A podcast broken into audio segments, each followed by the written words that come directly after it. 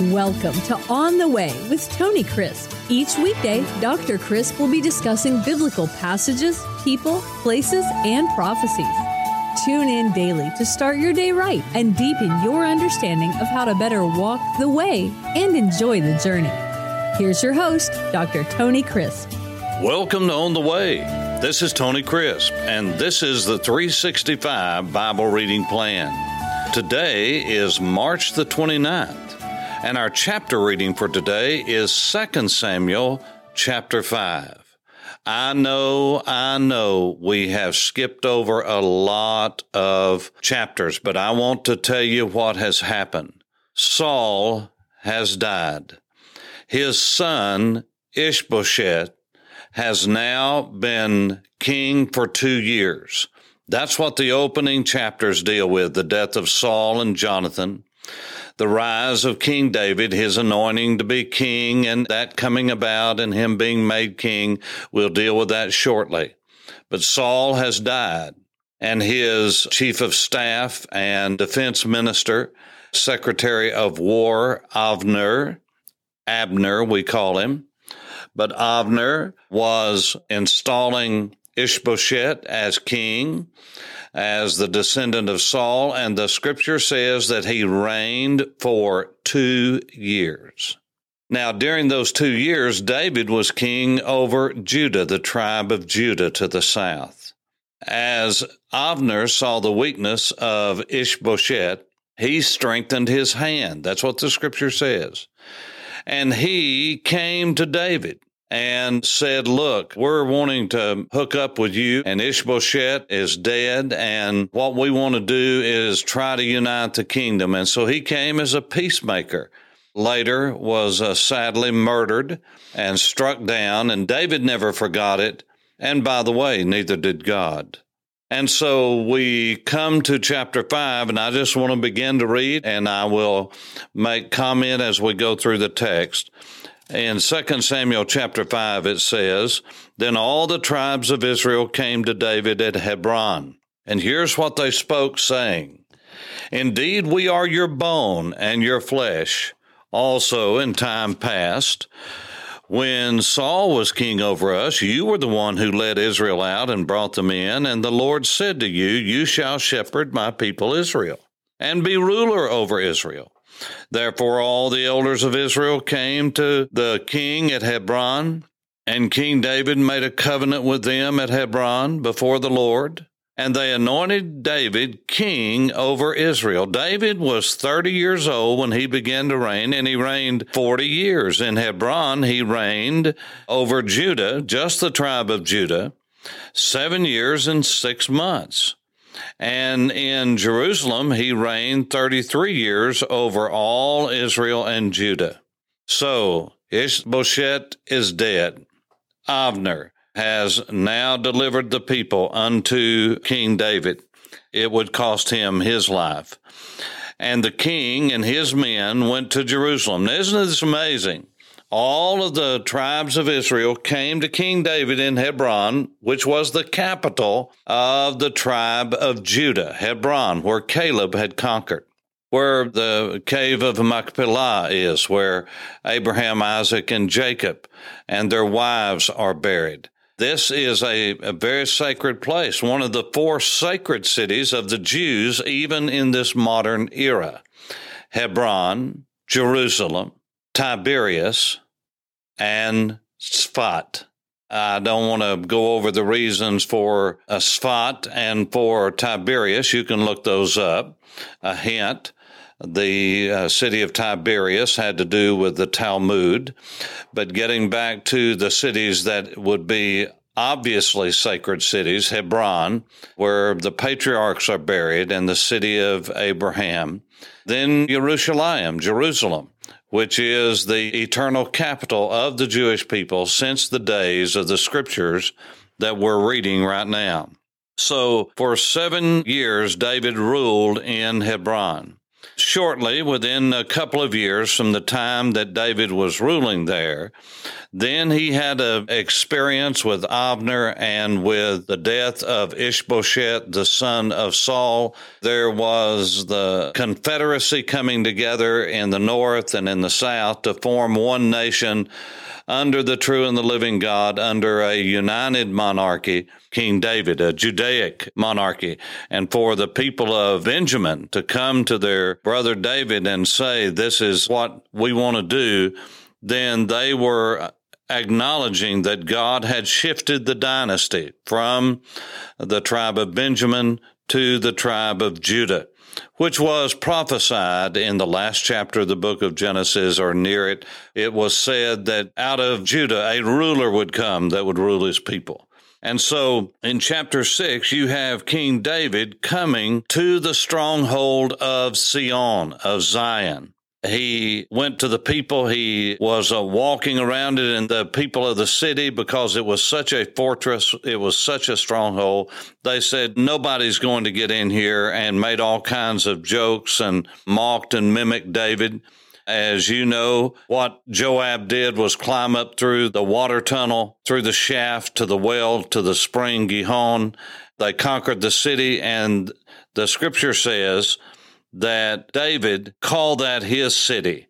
Then David dwelt, verse 9 of chapter 5, in the stronghold, in the Masada, and called it the city of David. So Mount Zion is the city of David. They are synonymous.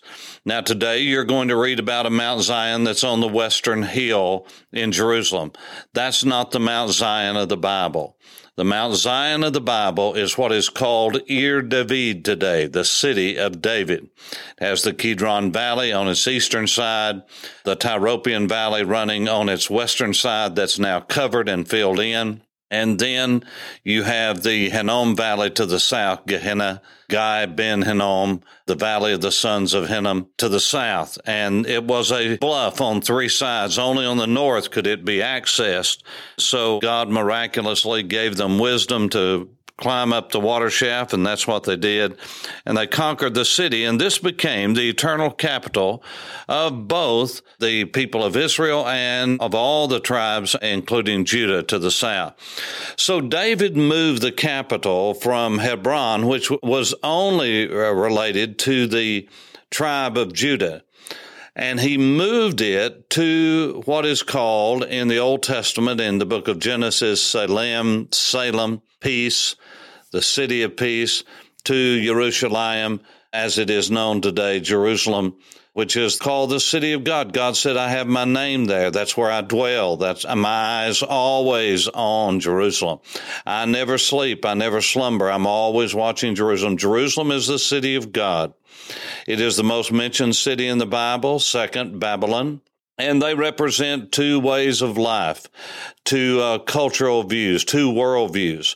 One that honors the true and living God, the creator of the universe, the redeemer of mankind. And then you have the underworld and the demonic and the satanic that is represented by Babylon in the Mesopotamia Valley.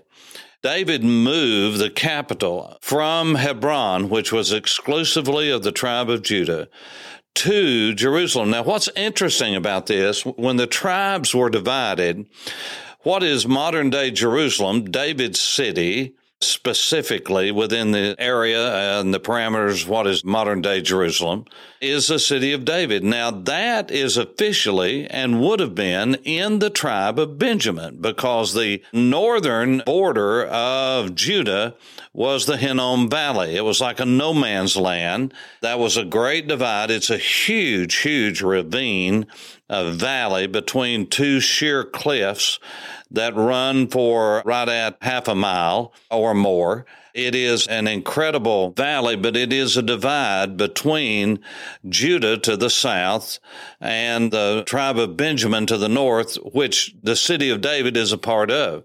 Now, why am I telling you that? Because David was not only a great military leader, a great spiritual leader, a great leader of men, but he was also a politician. He was a wise, discerning man. Not a politician in the sense of greasy, slimy, somebody that's dishonest, you know, and That's the perception of many politicians of our day elite, above the law, all of those kinds of things. And all I'm saying is, David was not looked upon as such. But David was a true person of wisdom. He moved the capital into what was his predecessor and rival all of his days practically. He moved it to his tribe, to honor his tribe, to say, I will meet you on your territory. Fascinating concept, fascinating military fascinating political mind and knew where to give and where to take and how to win people and how to influence people. And that's exactly what David did in moving the capital of Israel now as one nation of the tribes of Jacob, of the tribes of Israel, now no longer the Judaic kingdom, no longer the kingdom of Israel, but rather now united under one family and one man out of that family, King David. Fascinating, fascinating figure. And so uh, David made a wise political move. The scripture says that God granted him great victory over the Philistines and he consolidated the tribes together. And then the next thing you know, he is bringing the ark, which had been lost, into Jerusalem to make a dwelling place for it, a tent for it. Then in chapter 7 that we're going to look at tomorrow, we're going to see that it was there that God made a covenant with David, an eternal covenant, an everlasting covenant, an unconditional covenant, just like he did with Abraham. This was going to be a covenant concerning a household, a name, a kingdom, a ruler, and leadership, all of that included in the covenant that we're going to deal with tomorrow. But I wanted you to see that there was a great move because this is where in chapter five that you have Jerusalem now beginning to be the seed of everything that God is doing. God worked all around Jerusalem until the right man was in place. And then God said, That's my city. It's always been my city. My king high priest lived there. His name was Melchizedek, the king of righteousness. He lived in Salem.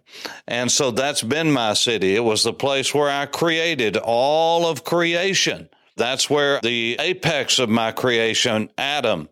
This is the place, Mount Moriah, where I created him and then placed him in the garden. You say, where's that in the Bible? Well, it's not in the Bible, but it is in Jewish tradition from time immemorial. The sacredness of Mount Moriah, the place where God will be seen, the place where God will show up. Mount Moriah, the place that is part of that mountain on which David's city is built. And so we're going to talk a lot more about that in the coming Samuel Kings and Chronicles material and then into the prophets as we make our way through the Bible. But I want you to understand that this is the place, this in this chapter is where God revealed that this has been his city since the world began and it is the place where it all began. It is the place where it will all end one day. Jerusalem, Jerusalem. It is now the capital, the eternal capital of Israel from 2 Samuel chapter 5 onward. For On the Way, this is Tony Crisp. Thanks for listening to On the Way with Tony Crisp. Tune in every weekday for information on biblical passages, people, places, and prophecies. Fridays are for your questions.